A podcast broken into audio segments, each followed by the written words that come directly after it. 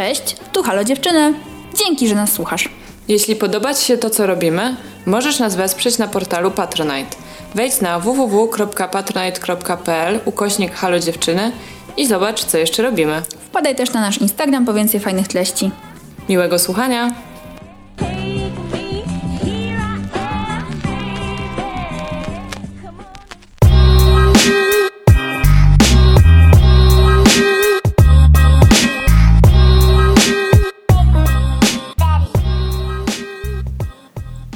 Cześć, ja jestem Zosia. Cześć, ja jestem Ula. I to jest nasz podcast. Halo, Halo dziewczyny. dziewczyny. Cześć dziewczyny i cześć wszystkie osoby, które nas słuchają. Mamy dzisiaj u nas specjalną gościnę. Cześć, serwus. Cześć, jest dzisiaj z nami Aga Naplocha, która jest znana w internecie jako The Ossons. I Aga jest projektantką UX i koderką oraz bardzo kreatywną duszą. Cześć Aga. Cześć dziewczyny, bardzo dziękuję za zaproszenie, jest mi mega miło. Nam jest bardzo miło, że dołączyłaś. Y, my w ogóle y, nie, nie mówiłyśmy ci o tym, ale my miałyśmy pomysł, żeby ciebie zaprosić już tak chyba z rok temu. Tylko, tak. że też rok temu wybuchła pandemia i w ogóle plany nam się pozmieniały. Ty chyba wtedy też miałaś w planach konferencję. Nawet Ula chciała na tę konferencję iść, no ale tam wiadomo, się zrobiły zawirowania. No i tak nam minął rok. E, pandemia trwa nadal, więc już nie było na co czekać po prostu. A super się złożyło, że akurat teraz rozmawiamy, bo totalnie się ten odcinek zgrywa z premierą e, twojego e-booka. E, o którym też mam nadzieję, że dzisiaj pogadamy. Więc wszystko się finalnie złożyło no, tak, jak miało się złożyć. Super, cieszę się i w ogóle myślę, że przez ten rok y, dużo się zmieniło. Y, wiadomo, pandemia jest z nami niestety ciągle, ale myślę, że, że u mnie właśnie powstało kilka nowych projektów. No i tak jak y, Zosiu wspomniałaś, powstał mój e-book, którego po prostu, którego tworzyłam, tworzyłam i nie mogłam skończyć, więc tym bardziej się cieszę, że dzisiaj się widzimy i też będę mogła trochę o nim opowiedzieć już w takiej finalnej formie, kiedy, kiedy można go sobie zdobyć, przeczytać, więc też bardzo się cieszę, że to tak. akurat tak się złożyło w czasie.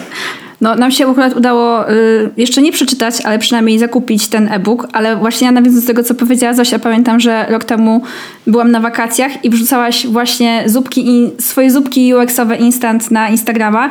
Ja po prostu jak dzika screenowałam y, każdy slajd, żeby na pewno nic nie przepadło i y, to był dla mnie bardzo taki inspirujący moment, który po prostu wiedziałam, że chcę z tobą kiedyś o tym wszystkim pogadać. I ja się cieszę też, że to jest dzisiaj. Ale super! Ekstra, mega, mega się cieszę. Mm, może byśmy zaczęły. Y, ja już troszeczkę oczywiście Cię przedstawiłam, ale jakbyś nam mogła powiedzieć, kim jest Aga i co to jest The Awesomes?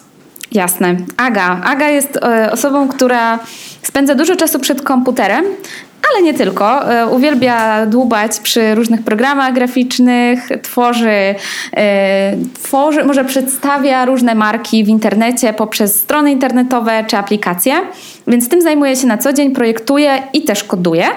Ale poza tym takim, taką ogromną moją, e, moim konikiem i też e, działalnością, która zajmuje mi dużo czasu jest edukowanie innych i dzielenie się swoją wiedzą. I ja to uwielbiam i myślę, że nie mogłabym, e, nie mogłabym chyba tego zaprzestać dzisiaj.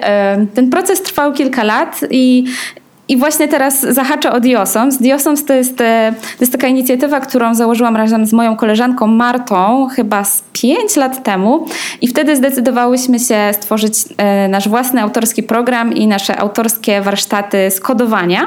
I wtedy uczyłyśmy właśnie kodowania od zera. Mm, I tak powstały aż trzy edycje takich warsztatów ośmiotygodniowych.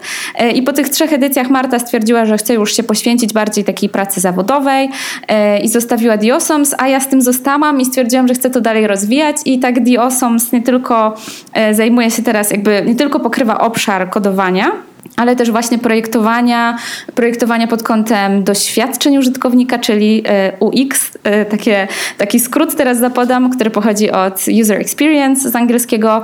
E, dotykam bardzo różnych kreatywnych działań, też trochę obecności w internecie i marki osobistej, mm, więc jakby prezentuję wszystko to, co gdzieś tam mnie osobiście interesuje i też czego ja się gdzieś tam uczę. Mm, no i poza tym, że, że dzielę się tą swoją wiedzą właśnie na Instagramie, w taki nieformalny sposób, czy w newsletterze, który prowadzę, to mam też swoje kursy online, na przykład na platformie Skillshare i też tam można mnie znaleźć. Tak, tak, wow. tak, to prawda. Właśnie Zosia, jesteśmy pod wrażeniem tego, co robisz, bo chciałoby się powiedzieć, że jesteś człowiekiem orkiestrą i naprawdę ja bardzo często, jak e, obserwuję twoją działalność, to zastanawiam się, skąd na to wszystko bierzesz czas i właśnie jak w tym wszystkim jeszcze utrzymać tą kreatywność. Ale zanim do tego przejdziemy, jakbyś mogła nam y, tak krótko tylko powiedzieć, jak zaczęła się właśnie twoja droga w UX-ie i w ogóle skąd według ciebie taki boom na to w ostatnich latach? Moja droga zaczęła się od tego, że mm, zaczęłam kodować strony internetowe i gdzieś tam je projektować. To wszystko zaczęło się, kiedy byłam w gimnazjum i kiedy zaczęłam tworzyć jakieś tam strony dla idoli muzycznych, jakieś tam fankluby i tak dalej. No i potem przyszedł czas e, wybierania studiów i jak nie wiem, co się stało, ale gdzieś ta moja pasja się nagle zgubiła i poszłam na studia e, techniczne, najpierw na biotechnologię, a potem na inżynierię biomedyczną, które były na Politechnice Warszawskiej i wtedy mm, gdzieś tam szukałam siebie w świecie świecie naukowym, ale, ale szybko się zorientowałam, że to jednak nie jest to i że chciałabym rozwinąć e, swoją pasję z lat młodzieńczych e, i tak też znalazłam się na stażu, podczas którego kodowałam strony internetowe i współpracowałam z zespołem UX. No i wtedy się zorientowałam, że to, co oni robią, jest strasznie fajne i chciałabym też takie rzeczy robić. I zaczęłam szukać e, stażu właśnie pod tym kątem udało mi się go dostać, e, więc wtedy zaczęłam się uczyć e, tak bardziej pod kątem UX-a, projektowania, badania potrzeb. Ale ta moja druga część, czyli ta część bardziej taka techniczna, koderska, też chciała dojść do głosu, więc stwierdziłam, że muszę pożenić te moje, e, te moje dwie wewnętrzne natury. I udało mi się zdobyć pracę, której w ogóle jestem do dzisiaj, więc to już jest szmat czasu. Wow. Tak, e, to już siódmy rok leci, e, e, w której właśnie udaje mi się połączyć te, te dwie kompetencje, projektantki i koderki. Więc trochę tego robię, trochę tego i, i tak sobie zawodowo działam. No a poza właśnie moją pracą mam mam tę energię do, mm, do działania takiego edukacyjnego i mi się wydaje, że to jest po prostu moja pasja, więc ja ten czas zawsze znajdę, mimo że czasami jest ciężko i jakby nie ma też co ukrywać. Y, każdego twórcę gdzieś tam czasem dopada y, taki, mm, taki okres niemocy albo zwątpienia. Myślę, że wy też dziewczyny, jak już macie tyle podcastów, odcinków nagranych, też pewnie były jakieś momenty takiego... Mm, takiego impasu może trochę. Oj, były, to... były, tak. Zdarza no, się. No właśnie, no właśnie. Więc ja też mam, miewam takie, t, t, taki czas, jak najbardziej. No ale to jest coś, co bardzo lubię robić, co, co daje mi takiego wewnętrznego kopa, takiego powera. E, dlatego ja ten czas zawsze gdzieś znajdę. Nawet na jakiegoś krótkiego pościka właśnie na Instagramie, e, na, na, na streszczenie jakiegoś tam zagadnienia w newsletterze. To jest coś, co po prostu jakoś tak potrzebuję robić. Tak, mam taką potrzebę i, e, i mi się wydaje, że zawsze gdzieś ten czas znajdę. Mm, to też mnie uczy mm, lepszego zarządzania sobą w czasie bardzo mi zależy, żeby te wszystkie działania, które robię po pracy, też były tak. Mm, tak żebym, była, żebym robiła je efektywnie i nie lubię, ogólnie nie lubię takiego lania wody, tracenia czasu i takich aktywności e, trochę tak po nic, więc bardzo też e, zależy mi na tym, że wtedy, kiedy coś tam przygotowuję, to żeby ten czas tak maksymalnie wykorzystać. To może taka jest gdzieś tam ta moja recepta. Nie wiem, czy komuś pomoże, ale może się ktoś zainspiruje. Okej, okay, no to bardzo taka nieoczywista w sumie ścieżka ta UX-owa de facto. E, no bo właśnie przez tą e, biotechnologię i bioinżynierię to jest ciekawy zwrot, ale właśnie ja już trochę poczytałam Twoją książkę i zauważyłam, że ogólnie jest to taki, ten UX to jest takie, przepraszam, ja mówię tak brzydko UX, ale tak się przyzwyczaiłam. Wiem, że Bardzo dobrze, nie. UX, nie, ale ja jestem UX-owa. Nie, dobrze, do, dobrze, dobrze. Gorzej jakbyśmy mówiła e, UX, bo e, też kiedyś miałam post na ten temat, że ludzie mieszają, no bo wiadomo, to jest skrót, więc można albo odczytać po polsku, albo po angielsku, a często jest taka hybryda, że U idzie z angielskiego, ale X już z polskiego, więc bardzo dobrze, Zosiu, mówisz bardzo dobrze. E, super, bardzo się cieszę. W każdym razie przeczytałam tam o tym, że Äh, dużo osób, które wcześniej zajmowały się zupełnie innymi rzeczami, świetnie się w, jakby w takiej działalności, w tym y, UX-ie mm, odnajdują, e, więc też jakby zastanawiam się, z czego to wynika, że tak dużo osób do akurat jakby do tej branży e, ciągnie. Co w niej jest takiego, że faktycznie ja jeszcze niedawno szukałam pracy, w zeszłym roku szukałam pracy dosyć intensywnie i miałam straszny problem z tymi ogłoszeniami, bo ja tak totalnie nie rozumiałam rozumiałam, o co w ogóle tam chodzi. Miałam wrażenie, że to jest coś, coś, coś związanego właśnie z informatyką, z kodowaniem i że ja pewnie się do tego nie nadawała, więc nawet nie będę tam startować. No ale jednak e, tych ogłoszeń było strasznie dużo i na maksa mnie to zaciekawiło, jakby jak to się dzieje właśnie, że e, nagle jest ich tyle, że nagle jest na to takie zapotrzebowanie i że ewidentnie jest też bardzo dużo chętnych, żeby w tej branży się znaleźć. Tak, to prawda, że jest teraz taki boom e, na UX i wydaje mi się, że jakby są, jest, powodów na pewno jest kilka, ale takie dwa główne. Pierwszy jest taki, że ten obszar w IT, no bo UX jest częścią e, branży technologicznej, jest, jest takim poletkiem, które jest bardzo otwarte i zaprasza osoby właśnie o różnych kompetencjach z różnych obszarów, co nie znaczy oczywiście, że na przykład e, programowanie nie jest takim obszarem, tylko programowanie jest już dosyć takie zamknięte, trzeba się zdefiniować jakby w jakim języku programujemy. Też wydaje mi się, że ścieżka nauki jest bardziej kręta i skomplikowana, e, co nie znaczy absolutnie, że odradzam programowanie. Absolutnie nie, nie, nie. E, ale wydaje mi się, że UX jest taki bardziej, wymaga też dużo miękkich kompetencji, jest dużo e, właśnie pracy na styku człowiek-człowiek, mhm. czyli my nie tylko siedzimy przed komputerem, ale też musimy uzgodnić pewne rzeczy z klientem, musimy zbadać użytkowników, więc tutaj jakby wydaje mi się, że ten próg wejścia jest nieco niższy, co nie znaczy, że UX jest jakąś łatwą dziedziną, którą tak można sobie przejść jak po maśle. Oczywiście oczywiście trzeba, trzeba też przejść przez praktykę, poznać jakieś tam podstawy, fundamenty, teorie i tak dalej. E, więc wydaje mi się, że pierwsza rzecz jest taka, że UX jest taki z definicji bardziej otwarty, taki bardziej humanistyczny, bo też w UX-ie projektuje się zgodnie z taką metodologią user-centered design, czyli jak już sama, czy human-centered design, czyli jak już sama nazwa mówi, otwarcie na człowieka.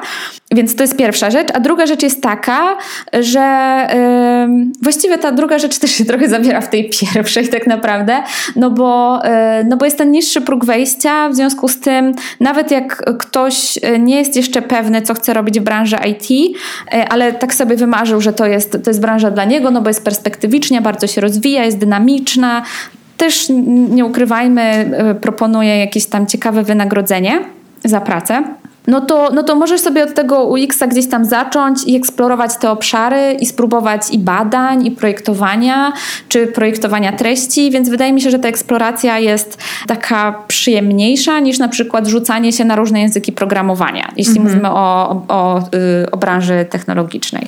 Więc dlatego wydaje mi się, że to jest teraz taki boom na UX, bo każdy widzi w tym trochę takie miejsce dla siebie, widzi też szansę na przełożenie swoich dotychczasowych kompetencji czy umiejętności na nowy język w świecie IT. I tutaj też chciałam od razu um, poskromić taki mit, e, że trzeba programować, żeby być UX-owcem. Absolutnie mhm. nie trzeba. E, myślę, że to może pomagać, jakaś taka znajomość technologiczna, e, znajomość tego, y, jak w ogóle zbudowane są strony internetowe, tak od strony technicznej, mm, ale tego można się nauczyć i absolutnie to nie jest wymagane. Więc tutaj myślę, że, że warto zaznaczyć, że osoby, które chcą pracować jako UX-owcy, wcale nie muszą uczyć się kodowania. A to jest myślę dobra wiadomość dla wielu osób. Tak, chociaż, tak, tak. chociaż e, kodowanie, nie wiem, pewnie też jest fajne, e, no ale jest, często mamy jednak jakiś tam e, ograniczony czas i pieniądze, więc trzeba się na coś zdecydować. No dobrze. Chciałabym Ciebie jeszcze zapytać w takim razie, jakby na mnie w ogóle odkrycie, czym jest UX, e, zrobiło olbrzymie wrażenie, bo e, jeszcze jak rozmawiałam z osobami, które studiowały na wzornictwie, one mnie uświadomiły, na wzornictwie przemysłowym, one mnie uświadomiły, to mi totalnie rozwaliło głowę, że dosłownie wszystko jest zaprojektowane. I co prawda może być źle zaprojektowane, więc może się wydawać, że nie jest zaprojektowane, ale to nie jest tak. Zawsze ktoś usiadł i wymyślił, jak coś będzie wyglądało, i potem to zostało wdrożone bądź nie do produkcji, albo jakby jest y, użyteczne i fajne, właśnie przyjemne dla użytkownika, no albo, albo jest słabe i, i nie lubimy tego używać i jakby leży to gdzieś w kącie, nie?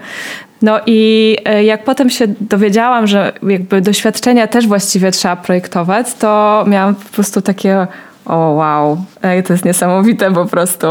Dokładnie. I, I jakby widzę w tym, co ty robisz, e, głównie widziałam to na Instagramie, ale, ale teraz też w tym e-booku, tej e, UX-owej zupie Instant, że właśnie totalnie... Mm, przebija ta informacja, jakby przebija ta wiadomość, że te doświadczenia to jest właśnie coś, co powinno być zaprojektowane i jak najlepiej. I myślę, że też właśnie przez te materiały, które ty tworzysz, bardzo łatwo jest zrozumieć właśnie o co tam chodzi. Nawet jeśli sam proces pewnie jest e, trudny i właśnie czasochłonny i wymaga badań i, researchu, to e, jakby bardzo, bardzo fajnie to tłumaczysz. Więc e, super, że napisałaś tego e-booka, bo czuję, że to mogła być taka pozycja jakby tak naprawdę potrzebna i możliwe, że brakująca na, na rynku wydawniczym z tego obszaru. Nie wiem, czy tak jest, bo nie, nie sprawdzałam, nie czytałam nic innego na ten temat. Natomiast mam takie wrażenie, że może być to dla wielu osób taki fajny właśnie wstęp do tego, żeby zrozumieć o co tam chodzi i zobaczyć, czy to jest coś w kierunku czego chcieliby zmierzać. Super, dzięki Zosiu za te miłe słowa.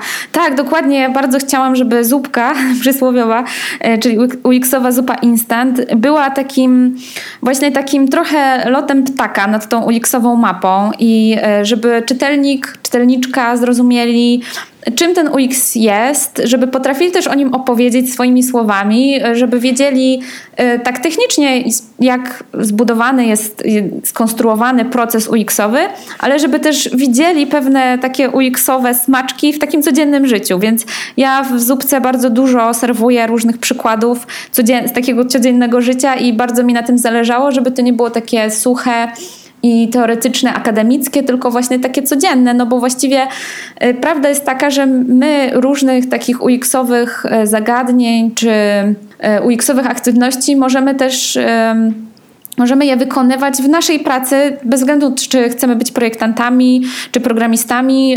Może na przykład działamy w marketingu, możemy użyć jak najbardziej niektórych metod, e, które właśnie w, w UX-ie stosujemy na co dzień. Więc myślę, że fajnie w ogóle się inspirować e, i, i patrzeć na te różne UX-owe narzędzia, bo się może okazać, że na przykład w prowadzeniu swojego biznesu albo w projektowaniu, e, projektowaniu może duże słowo, ale na przykład w organizowaniu urodzin możemy coś takiego zaprząc. Mhm i, i po prostu też mieć przy tym jakąś frajdę. Więc zachęcam też do myślenia o UX-ie w takim, e, taki sposób codzienny po prostu.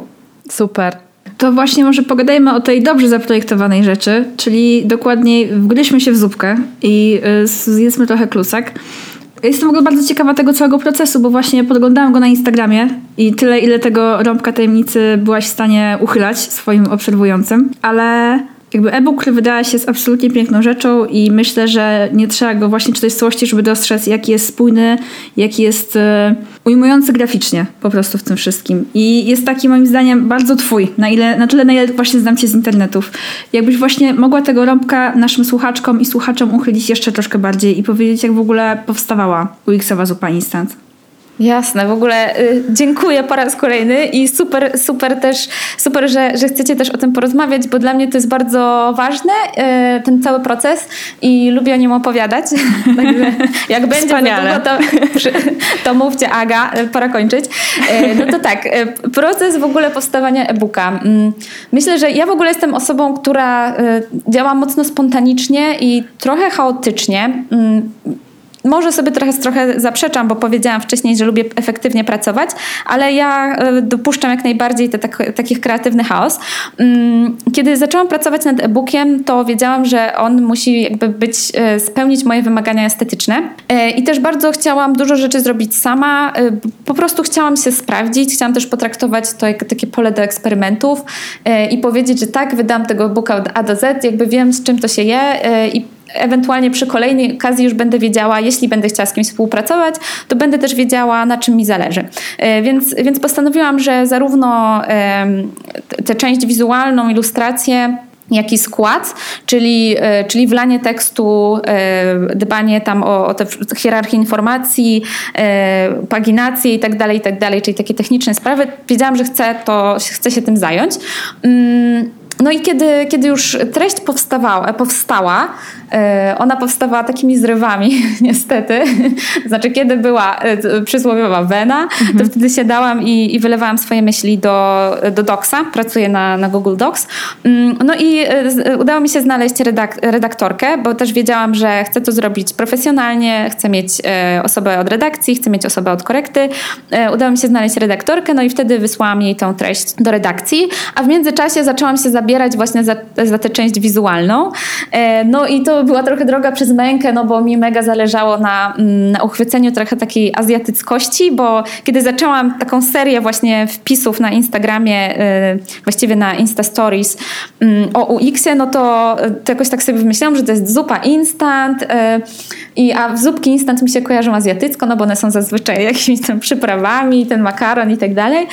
Więc cała oprawa tej serii była taka azjatycka, ona miała też taki dżingiel i, i chciałam jakby kontynuować tę historię azjatycką e, jak najbardziej zupę. E, więc, więc bardzo się tam e, gimnastykowałam, jak to ma wyglądać. Wiedziałam też, że musi być e, różowy, no bo to jest mój przewodni kolor.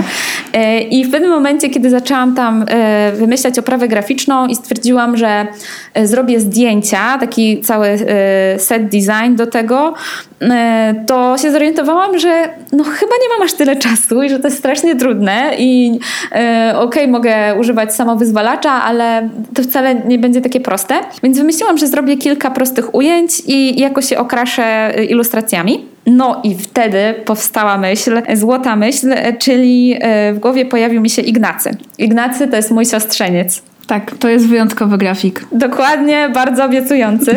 Staram się go promować jak mogę. Myślę, że Ignacy nie jest nawet świadomy, że jest po prostu na ustach tylu osób. E, więc Ignacy, mój siedmioletni siostrzeniec, z którym kiedyś robiłam projekt e, Ignacy Font. Może krótko tylko powiem, że to był taki projekt, kiedy to był taki czas, kiedy ja się zorientowałam, że Ignacy nauczył się pisać i w ogóle duży moment w życiu Ignacego. E, I spędziłam z nim kiedyś weekend i stwierdziłam, że Ignacy musimy coś z tym zrobić. To był ten, też czas, kiedy ja się uczyłam programu do tworzenia fontów, e, czyli, pisa- czyli kroju w komputerze. E, I stwierdziłam, że wykorzystam ten czas, kiedy ja czegoś się uczę i czas wyjątkowy dla Ignacego, czyli nauczenie się pisania pierwszych literek i zdigitalizowałam po prostu jego, e, jego pierwsze literki właśnie w postaci fontu, Ignacy Font, który można sobie zainstalować na komputerze i nim pisać. Także śmiałam się, że to jest uchwycenie Ignacego w jednym pliku. E, więc, więc Ignacy Font i, i ten projekt też gdzieś tam wisi u mnie na Instagramie. No i wtedy stwierdziłam, że to będzie wspaniałe, bo nie dość, że Ignacy będzie mógł sobie zarobić na Lego, to, to jeszcze będzie taką fajną, spójną historią, która się łączy z Ignacy Font.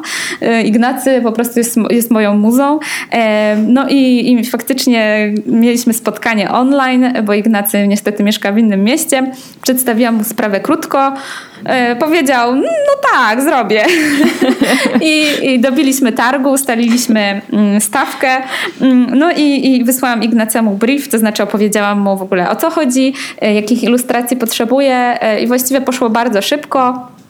E, no i, i, i, później łączyłam właśnie te jego ilustracje z jakąś tam moją wizją, e, z tymi zdjęciami i tak powstała oprawa graficzna. Później musiałam te ilustracje wsadzić właśnie do pliku. Ja akurat składałam e-booka w InDesignie, to jest właśnie taki program do tworzenia publikacji drukowanych, ale też cyfrowych.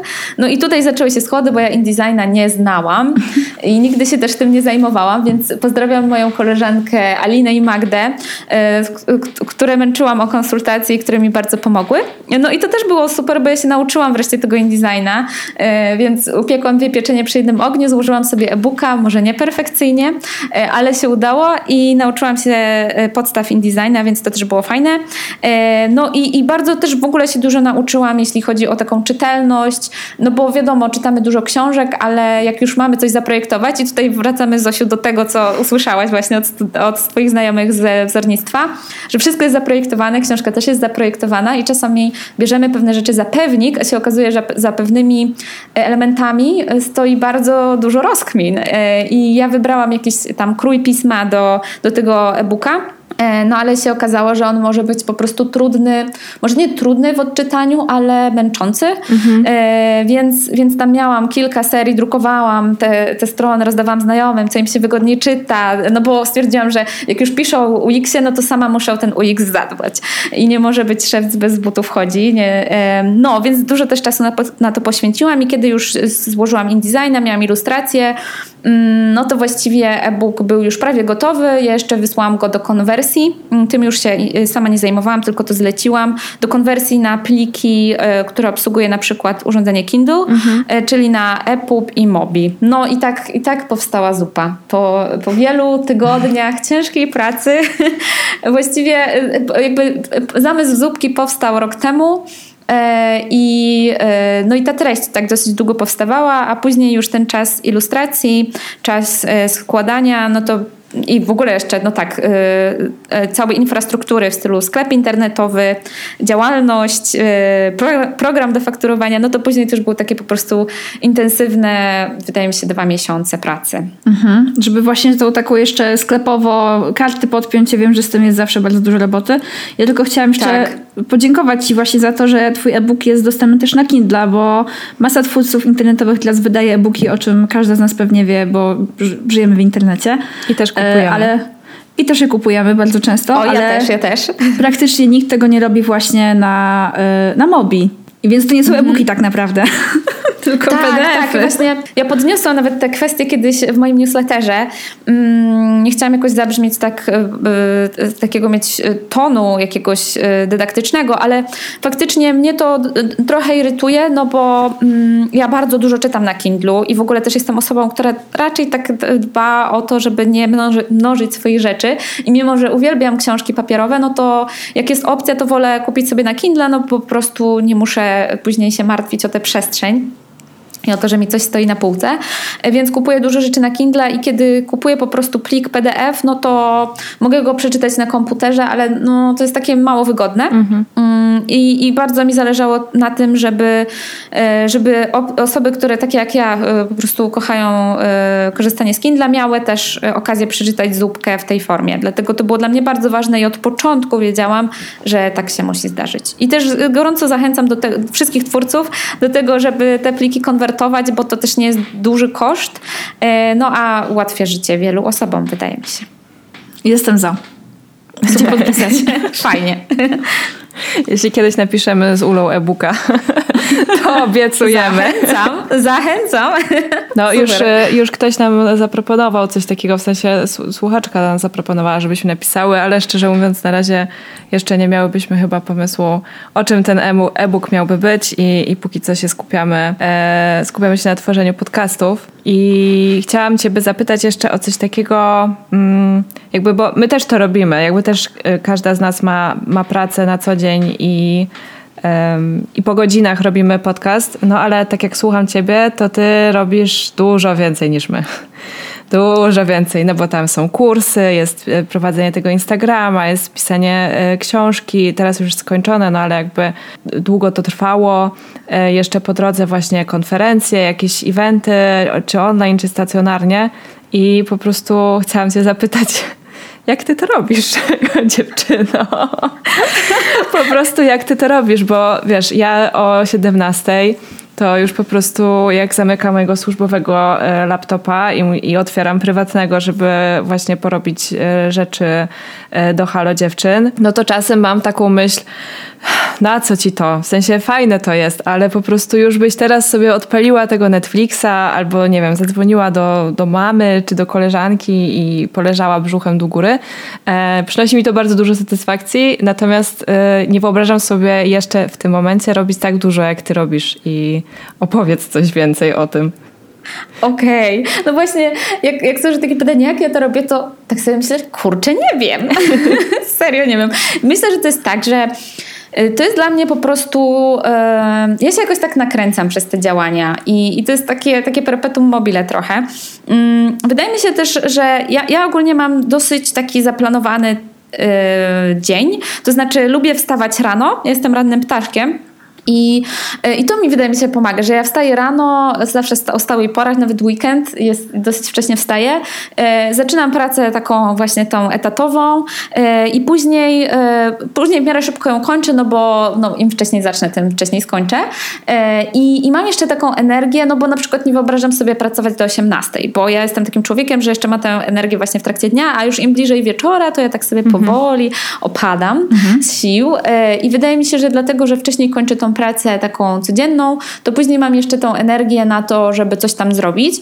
Mm, robię też rzeczy w weekendy, i to nie jest tak, że ja się tam zażynam w te weekendy, ale, ale faktycznie y, często się zdarza, że, że sobie coś tam poświęcę trochę czasu na to, żeby, żeby coś tam pokminić, jakiś projekt, coś zaplanować. Y, to nie jest też tak, że że te, z tych weekendów totalnie rezygnuję. Zawsze mam jakiś czas dla siebie, czasem zdarza mi się gdzieś tam wyjechać, teraz może trochę mniej, ale, ale, ale planuję też spacery, spotkania i tak dalej. Mm, myślę, że może tu chodzi też o takie efektywne właśnie działanie. Polecam technikę Pomodoro, która mm. polega na tym, że włącza się budzik na 20 minut i wtedy jest taka intensywna, 20 albo 25, już nie pamiętam, e, ale takiej intensywnej pracy i skupiam się wtedy tylko na tym, czyli jak odpisuję na maila, to odpisuję na maila i potem mam 5 minut takiego rozluźnienia i wtedy sobie mogę odpalić Insta. Ale y, y, kiedyś próbowałam właśnie, y, jak pierwszy raz robiłam sobie taki tryb e, Pomodoro, to się zorientowałam, że tak mi strasznie świeżbi, żeby odpalić na przykład tego Instagrama. Mm, a jak spojrzałam na stoper, to minęło na przykład zaledwie 10 minut. Mhm. I to jest straszne. I sobie też wtedy e, zdałam sprawę, że no, gdzieś tam żyjemy w tym świecie cyfrowym, jesteśmy uzależniani od różnych aplikacji mm, i też zaczęłam bardziej świadomie z nich korzystać. Robię sobie raz na jakiś czas, zwłaszcza w okolicach świąt, jakichś takich rodzinnych wydarzeń, robię sobie reset od Instagrama i, i staram się wtedy nie korzystać. No i w ogóle jakoś tak bardziej świadomie podchodzić do takiego marnowania czasu, więc, więc trochę jakoś tak y, podchodzę z większym pomyślunkiem do tego, jak ten czas wykorzystuję. Mm, jestem taką osobą, która niestety nie ogląda za bardzo seriali na Netflixie, a wiem, że dużo osób to robi i że to jest trochę taki, taki złodziej czasu, co nie znaczy, że to jest złe. Absolutnie uważam, że taki relaks ekstra. E, ja, ja z kolei bardziej tak jakoś e, filmy dokumentalne lubię sobie obejrzeć raz na jakiś czas. E, no, ale jeśli tak jeszcze próbuję właśnie zbudować sobie jakąś taką w głowie receptę, jak to Robi, że tyle robi, no wydaje mi się jednak, że, że właśnie, że te kolejne projekty dają mi energię do, y, do następnych, które gdzieś tam się zaczynają e, i też ta reakcja na pewno ludzi jest super mhm. taka wdzięczna. Jak czasami mam takiego lenia, bo to się każdemu zdarza i mnie również. I przychodzi na przykład do mnie jakaś tam wiadomość, yy, odpowiedź na newsletter, czy właśnie jakaś wiadomość w kontekście zupki, no to wtedy dodaje, dodaje mi tutaj jakieś tam skrzydeł i wpadają mi znowu jakieś nowe pomysły do głowy i stwierdzam, okej, okay, to zrobię newsletter, to może teraz go zrobię, może coś tam napiszę. Mm, ja też w ogóle jestem taką osobą, która ma niestety cierpi na taki nadmiar pomysłów e, i, i, po prostu ciężko mi się od nich odgonić i najchętniej chciałabym je zrobić wszystkie, co jest oczywiście niemożliwe, e, ale, ale gdzieś tam się staram wybierać te moim zdaniem najfajniejsze albo te, które mi dają taki największy frajdę, rozwój, no i wtedy je realizuję. Nie wiem, czy odpowiedziałam na to pytanie, Zosiu, ale, e, ale technika Pomodoro, może to jest jakiś taki konkretny, uh-huh. jakaś taka rada dla osób, które chciałyby jeszcze bardziej, nie wiem, jakoś wykorzystać swój czas. Może im e, pomoże. Tak, wiesz co, odpowiedziałaś totalnie i po prostu słuchając cię widzę, że jesteś po prostu osobą, która ma dużo energii i ludzie się dzielą na takich, którzy mają jej dużo i też na takich, którzy mają jej po prostu mniej, więc jakby to wszystko jest bardzo spoko i, i normalne. Natomiast myślę, że jakby masz rzeczywiście wysoki poziom tej energii i do tego jeszcze kreatywności, dlatego że chciałam cię pytać, jak to robisz, że utrzymujesz kreatywność, ale przed chwilą powiedziałaś, że masz aż za dużo pomysłów, więc po prostu ewidentnie masz y, bardzo dużo światu do, do przekazania. Jakby masz kreatywną pracę tą etatową, a potem jeszcze kreatywną pracę po pracy. Więc y, ja u siebie obserwuję właśnie często już taki, y, taki jakiś spadek i mam lepsze dni i gorsze, ale, ale zdarzają mi się bardzo często takie, kiedy mam wrażenie, że po prostu już nic nie wymyślę, bo, no bo cały dzień już myślałam, nie? Już te 8 godzin od 9 do 17 już, już kminiłam coś.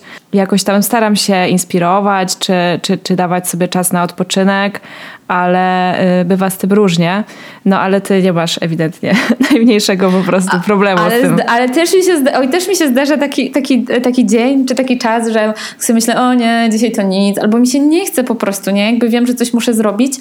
E, to chyba trochę działa tak jak wiecie, z maturą czy sesją, że okej, okay, muszę, mam egzamin za dwa dni, muszę się nauczyć, ale nie, posprzątam pokój, jakby ugotuję mhm. risotto i tak dalej, i tak dalej. I ja chyba czasami, jak wiem, że na przykład zbliża mi się deadline jakiegoś projektu, takiego y, mojego y, po, poza pracą, y, czyli na przykład, nie wiem, powiedzmy, że, że zbliża się termin elementarza UX, czyli konferencji, którą online, którą współorganizowałam, no to i wiem, że coś tam mam do zrobienia, no to nagle wpada mi nowy pomysł na jakiś tam mój webinar albo newsletter, czyli ja po prostu tak trochę... Uciekasz od deadline'ów. Tak, uciekam od deadline'ów. No i tak, deadline to jest faktycznie coś, co dobrze, że jest, bo mm, jestem też taką osobą, że wiecie, mam miesiąc na wykonanie jakiegoś zadania, e, tydzień przed e, deadline'em, to ja, o, o, chyba się trzeba za to zabrać. To jest e, no. moje życie, niestety. Ja no, mm, dokładnie. inaczej nie umiem pracować. Jestem tak mocno nauczona do pracy na deadline, że kiedy go nie mam, to jest koniec. A po drugie też przez to, że najczęściej wszystko się udawało i wychodziło gładko. Nawet jak się robiło coś na ostatnią chwilę, to mój mózg już po prostu, wiesz, on się nie chce zebrać wcześniej do pracy, bo za każdym mhm. razem się udało, więc czemu miałoby się nie udać tym razem? Jest to, y, no. Chciałabym mieć inaczej, ale po prostu taka chyba y, już moja uroda zawodowa. No, no właśnie, ale sobie, sobie z tym radzimy, więc e, najważniejsze, że nie zawalamy. No, to prawda. Chociaż u mnie się zmieniło. Wiecie, ja trochę już mam trafiałam do takiego miejsca pracy, czy pracy, którą uwielbiam, natomiast był tam taki dosyć spory bałagan, nawet jak na mnie on był spory, w sensie jak na moje standardy. E, I miałam taką potrzebę posprzątania e, i też po prostu pracuję w korporacji, gdzie rzeczy się dzieją bardzo wolno. W związku z mhm. tym nie zawsze mogę sobie pozwolić na rozpoczęcie czegoś e, w ostatniej chwili, tak jakbym lubiła, bo też jestem przyzwyczajona do takiej pracy tylko po prostu muszę sobie dać ten y, sobie i organizacji czas na te akcepty, na te umowy, jakby wiecie, na takie rzeczy, które po prostu formalnie muszą być spełnione, więc zostałam poniekąd zmuszona, y, zmuszona do tego, żeby zacząć pracować inaczej. Ja nie wiem, czy to zwiększyło jakoś mój komfort czegokolwiek tak naprawdę. I tak jak mam zadanie do, do, do, wykonania, to jestem jakoś tam podekscytowana i jadę na adrenalinie i bez względu na to, czy mam na to trzy dni czy trzy tygodnie, to e, jednak jak się e, jarasz tym, co robisz, to i tak jest po prostu ekscytacja. Więc nie wiem, czy, nie wiem, czy chciałabym, chciałabym wrócić do takich prac, do takiej pracy na as, as late as possible, ale, e, ale wiem, że jak to się sprawdza, to właśnie ciężko jest od tego, od tego odejść. Mm, to prawda. Ale to też nie znaczy, że jakby, że na przykład ja lubię pracować w chaosie, bo nie lubię. Lubię mieć też jakąś taką wizję, lubię mieć uporządkowane zadania, no ale lubię też mieć tak, jakby ja bardzo różnie też pracuję, w sensie, że czasem, czasem wolę, nie wiem, zamknąć się z komputerem na dwie godziny, a czasem wolę sobie to zadanie podzielić na, e, na cztery bloki po 15 minut, przeplatane obiadem czy filmem na YouTubie, więc to jest różnie. E, no i, i lubię też chyba zmieniać sobie tak, taki tryb pracy, tak żeby trochę sobie eksperymentować. No. Właśnie, y, czyli generalnie z tej kreatywności, jeszcze tak na chwilkę do tego wracając, wniosek jest taki, że musisz mieć coś, czym się jarasz i wtedy po prostu pomysły przychodzą same. Myślę, że tak. Myślę, że tak. Nie wiem, to jest takie śmieszne, nie? Często o, mm, twórcy opowiadają, czy tam osoby, które mają jakiś biznes, że biorą prysznic rano i przychodzą im te pomysły. I kiedyś bardzo mnie to bawiło, ale coś w tym jest. Coś w tym jest, bo czasami właśnie, wiecie, idę, kładę się już do łóżka, zasypiam, zamykam oczy i nagle, tak miałam na przykład z zupą, że jakby wiecie, pojawiało mi się po prostu całe akapity zdań. E, jakby jakieś tam intro i tak dalej. I mówię, o nie, nie, jakby nie teraz, nie teraz, tego nie teraz, kiedy już zasypiam.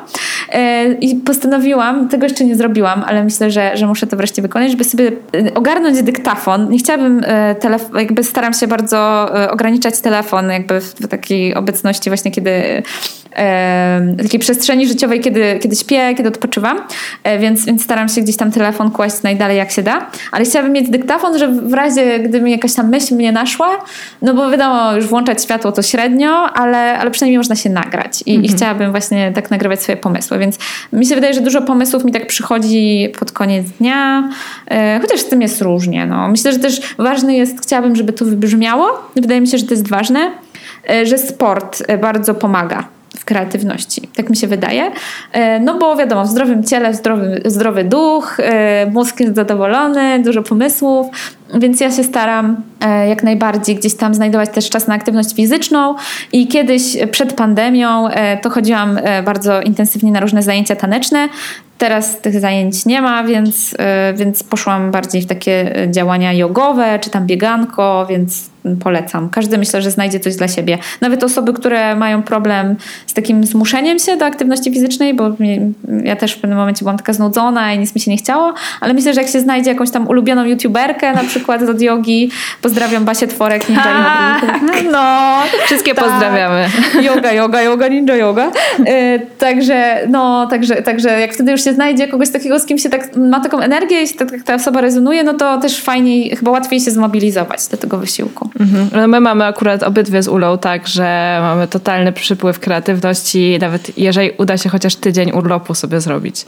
To na ogół o, jak wracamy, tak, no niestety to jakby jest ograniczona ilość czasu, jaki no. można w roku przeznaczyć na urlop, ale my mamy po prostu zawsze po, po świętach właśnie czy po jakichś tam wyjazdach, to po prostu taką lawinę pomysłów i potem musimy tylko sobie jakoś to tak sensownie rozplanować, żeby to, żeby to nie pouciekało. No i wiadomo, ta energia się potem troszeczkę wytraca, ale pomysły są, są zapisane i, e, i to są takie, to jest zawsze taki najbardziej kreatywny czas w naszej -hmm. wspólnej twórczości. Ale no, czasem tak. tak. jest, że te pomysły tak sobie przychodzą, ale, y, ale ja na co dzień jestem mocno właśnie w mojej pracy tej y, etatowej zanurzona i y, no i chciałabym jakoś tę kreatywność pobudzać. No, muszę znaleźć swój sposób po prostu. Przepraszam Ula, bo ci przerwałam. Y, nie, spoko. Już nie wiem, co chciałam powiedzieć. nie o nie.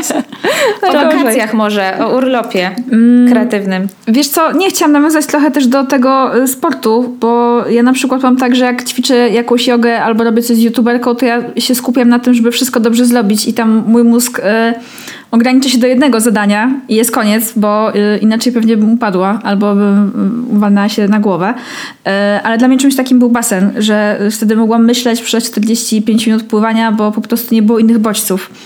Bo tak jak wcześniej powiedziałaś jeszcze o tym Pomodoro i o tym, że przez 10 minut chciałaś pracować, już po 10 minutach chciałaś przeglądać Insta, e, to ja mam wrażenie, że ja często cierpię na taki deficyt atencji. Nie wiem, czy tak macie. Właśnie przez to, że jest tyle bodźców, że tutaj YouTube, tutaj telefon, tutaj ktoś dzwoni, a tutaj jest robota do wykonania, a tutaj jeszcze, nie wiem, leci muzyka, to już ja, e, ja mam po prostu za dużo na moim talerzu tak. i e, coraz ciężej. A z drugiej strony coraz bardziej potrzebuję znaleźć takie chwile, gdzie właśnie jestem sama, żeby nauczyć się znowu myśleć, bo to jest trudne. Tak, dokładnie. I o tym też trochę, e, te zagadnienia trochę poruszam też w, mhm. w Zupce, w e-booku, bo właśnie e, opisuję mm, takie mm, o tym, jak kreować w ogóle nawyki. E, I też jest taka książka, którą polecam Nira Eyala, Hooked po angielsku. E, jak, nie pamiętam jak, jak się rozwija po polsku, jest jakiś taki długi tytuł, jak kreować właśnie konsumen, nawyki konsumenckie, jakoś tak, e, na pewno do sprawdzenia w internecie i, i tam jest właśnie opisane te, e, ta cała pętla dopaminowa o tym, jak, jak właśnie te wszystkie aplikacje mają nas w jednej po prostu w garści. Tak. Mm, ja się przed tym bronię, staram oczywiście, też już od dłuższego czasu, od kilku lat wydaje mi się, e, nie mam, e, usunęłam Messengera z telefonu, usunęłam Facebooka, e, usunęłam Whatsappa ostatnio też. W ogóle jestem taką osobą, która gdzieś tam stara się, chociaż wiem, że to jest prawie niemożliwe, żebym się odciąć od całej, całej, całej Facebookozy i, i też gdzieś tam ważny jest dla mnie temat prywatności danych. Myślę, że też będę chciała go jakoś tam bliżej przybliżać po prostu moim odbiorcom. Jest to dla mnie ważne i wydaje mi się, że budowanie tej świadomości mm, gdzieś tam też leży u, podnóża mojej misji w internecie. Mm, no, ale też polecam właśnie sobie wyłączyć notyfikacje, ograniczyć, usunąć nawet na tydzień e, Instagram, chociaż tutaj nie jestem najlepszym przykładem, bo sama korzystam z niego dużo, ale no też niestety to jest jakaś tam forma e, kanału e, no, sposób dotarcia, tak. Do, no dokładnie, więc to jest takie mhm. trudne. Ale, ale polecam usunąć sobie na tydzień, zobaczyć jak się z tym czujemy, zobaczyć czy coś się zmieniło zmieniło w naszym życiu, czy mamy więcej czasu, żeby popatrzeć przez okno na przykład. E, no, więc myślę, że warto gdzieś tam robić takie eksperymenty też ze sobą. A czy mogłabyś albo chciałabyś nam zdradzić, o czym będą Twoje kolejne projekty? Czy na przykład właśnie będzie coś związanego z bezpieczeństwem danych? Mm, mój kolejny projekt, w ogóle cieszę się, że mogę o nim opowiedzieć e, u Was, e, bo myślę o swoim podcaście, więc, e, więc w ogóle super, bo jestem teraz w takim etapie, że chłonę różne podcasty, między innymi Wasz i właśnie też gdzieś tam sobie buduję różne pomysły. Mm, właśnie w moim podcaście chciałabym poruszać takie tematy związane gdzieś tam z pracą, z pasją, z różnymi aspektami mm, technologii i, i świata e, kreatywnego w technologiach, no ale to jest jakiś taki projekt, e, który, który na razie tak mam bardzo luźno zapisany w głowie, a ten, który, nad którym teraz pracuję i który już e, ujrzy światło dzienne w połowie kwietnia, to jest projekt Ahoy, czyli projekt społeczności UX-owo-UI-owej.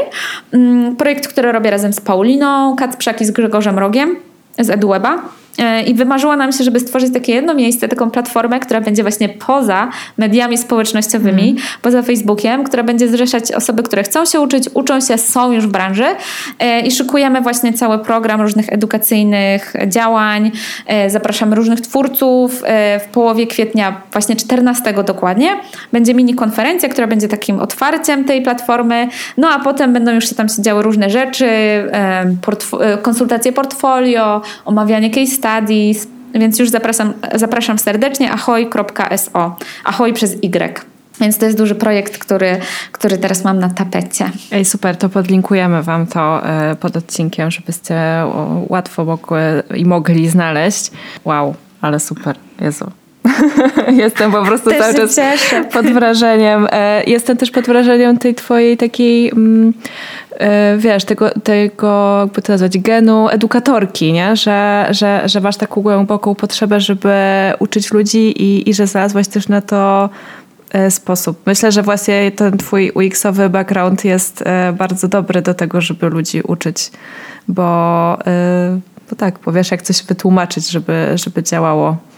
Więc... Bo też trzeba było to zaprojektować. Tak, e, to, to, dokładnie ten tak. sposób. A jeszcze tak a propos tego właśnie genu edukatorki, to to jest ciekawe, bo ja nigdy nie postrzegałabym siebie wcześniej, że w sensie nie myślałabym, że ja w ogóle mogę się zająć takimi rzeczami, że ja w ogóle będę chciała i że ja się w tym odnajdę. I to jest niesamowite, jakie życie jeszcze tam szykuje nam różne scenariusze i myślę, że warto po prostu mieć taką otwartą głowę yy, i też sprawdzać to, co nam się podoba.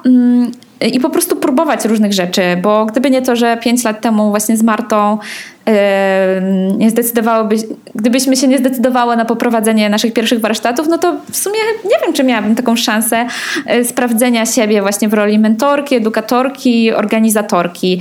E, wtedy się wszystko zaczęło i wtedy jakby otworzyły się takie drzwi, ja zobaczyłam, że, że mogę takie rzeczy robić, a co więcej, że to mi daje ogromną satysfakcję, właściwie taką największą e, i, i to mnie tak napędza do działania. Także moja taka rada, złota rada od Agi, to żeby właśnie obserwować siebie, eksperymentować, e, próbować i e, nie zamykać się w jakichś schematach. I to, że skończyłam filologię, to nie znaczy, że nie mogę właśnie być nagle programistką, albo to, że jestem na początku drogi UX-a, nie znaczy, że nie mogę pisać bloga o tym, bo jak najbardziej mogę i może to jest, będzie jakiś tam sposób na to, e, żeby się realizować po godzinach na przykład.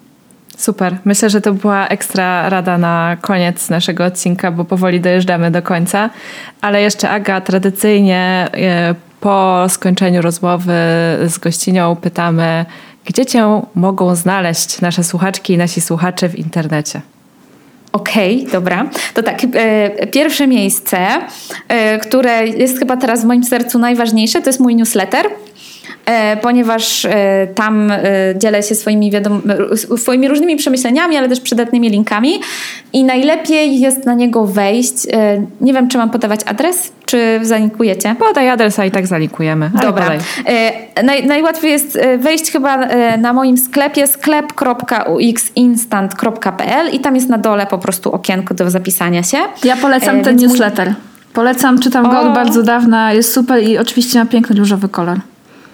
Dzięki, super. I nawet, nawet mogę powiedzieć Ci, że jak my tworzyłyśmy nasz własny newsletter z Zosią, ja jeszcze tworzyłam jeszcze jeden taki zapisowy z landing page'em, to podejrzewam w Twoim newsletterze na dole w stopce, y, gdzie z jakiej platformy korzystasz, żeby go wysyłać i po prostu y, tak wpadłam na MailerLite'a. Także dzięki. Ale super, ekstra, cieszę się, bardzo fajnie. Tak, polecam MailerLite'a.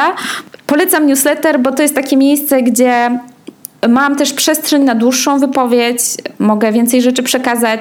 Instagram jest jednak trochę ogranicza, ogranicza mnie jako twórcę, twórczynię, więc polecam newsletter. W pierwszej kolejności, poza tym już wspomniany Instagram, jestem tam jako Diosoms przez 3W, trudna nazwa, ale jakoś mnie ciągle ludzie mimo wszystko znajdują, więc cieszę się z tego. E, no i tam dzielę się różnymi przemyśleniami, dużo jest e, rzeczy na Insta Stories. E, poza tym, że opowiadam o kreatywnych rzeczach, to można też zaczerpnąć trochę kulinarnych inspiracji, ponieważ dużo gotuję z jadłonomią i tam dzielę się z rezultatami moich wyzwań. Więcej już na Instagramie sobie doczytacie. Mm, no i co? Jestem też na LinkedInie. Mm, jako Diosons, ale też jako Agnieszka Naplocha. Zazwyczaj się przedstawiam jako Aga Naplocha, ale powiedzmy, że LinkedIn jest oficjalnym miejscem, więc jestem Agnieszką. E, I tam też, tam też wrzucam dużo przemyśleń, takich zawodowych bardziej. No i tyle chyba. YouTube, chociaż tam trochę mniej. Ach, no i jeszcze, oczywiście jestem na Skillshare. Właśnie chciałam o, tym, mm. o to dopytać, bo masz tam kilka tak. kursów już. Tak, mam tam kilka kursów, głównie z kodowania. Można na przykład ze mną zakodować swoją stronę od zera, nie trzeba nic umieć, absolutnie. E, HTML może być Wam obcy, to w ogóle nic Wam nie przypomina ta nazwa, a ze mną e, po prostu przyjdziecie od A do Z, e, skończycie z zakodowanym portfolio. No więc polecam Skillshare'a i tam w ogóle super, że też dzisiaj o nim gadamy, bo mm, dzisiaj postanowiłam nagrać nowy kurs. Zostałam zachęcona przez ekipę Skillshare'a, żeby pomyśleć o kolejnym, no i będę nagrywać kurs jak uczyć się UX-a więc też niedługo tam wyląduję.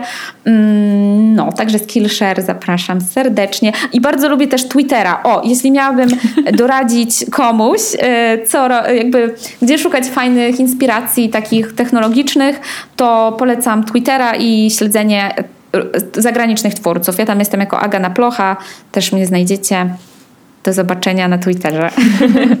Okej, okay, a my oczywiście jeszcze polecamy zakupić sobie e, Wixową zupkę Instant, czyli e-booka Agi. E, czyta się to bardzo fajnie i e, nawet jeżeli jakoś tak jeszcze nie jesteście przekonane, przekonani, co byście chcieli robić i czy Wix to jest ten kierunek, to myślę, że mm, ta książka rozwieje wasze wątpliwości, także a przy okazji jest śliczna, jak już wspominałyśmy, więc polecamy. Dziękuję, dziękuję. To zupka jest na uxinstant.pl.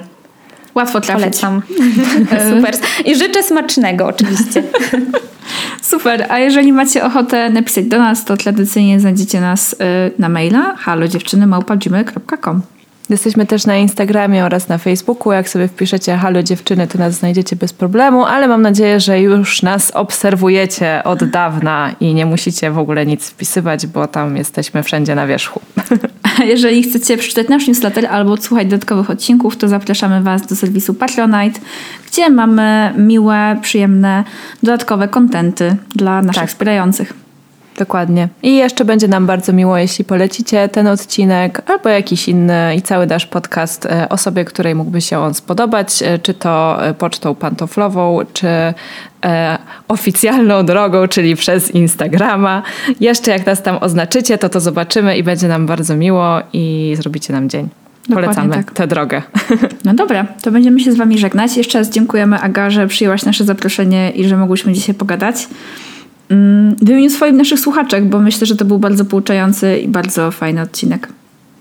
Super, bardzo się cieszę i tylko na koniec chciałam dodać, że tak, jakby piszcie do dziewczyn, chwalcie ich za super robotę, bo też wiem z perspektywy twórczyni, jak bardzo to jest ważne, dostawać feedback, e, więc zostawiajcie jakiś tam ślad po tym, że, że odsłuchaliście odcinka e, tego czy inne, piszcie do dziewczyn, myślę, że będą wam wdzięczne za to. Yeah. To zgodnie.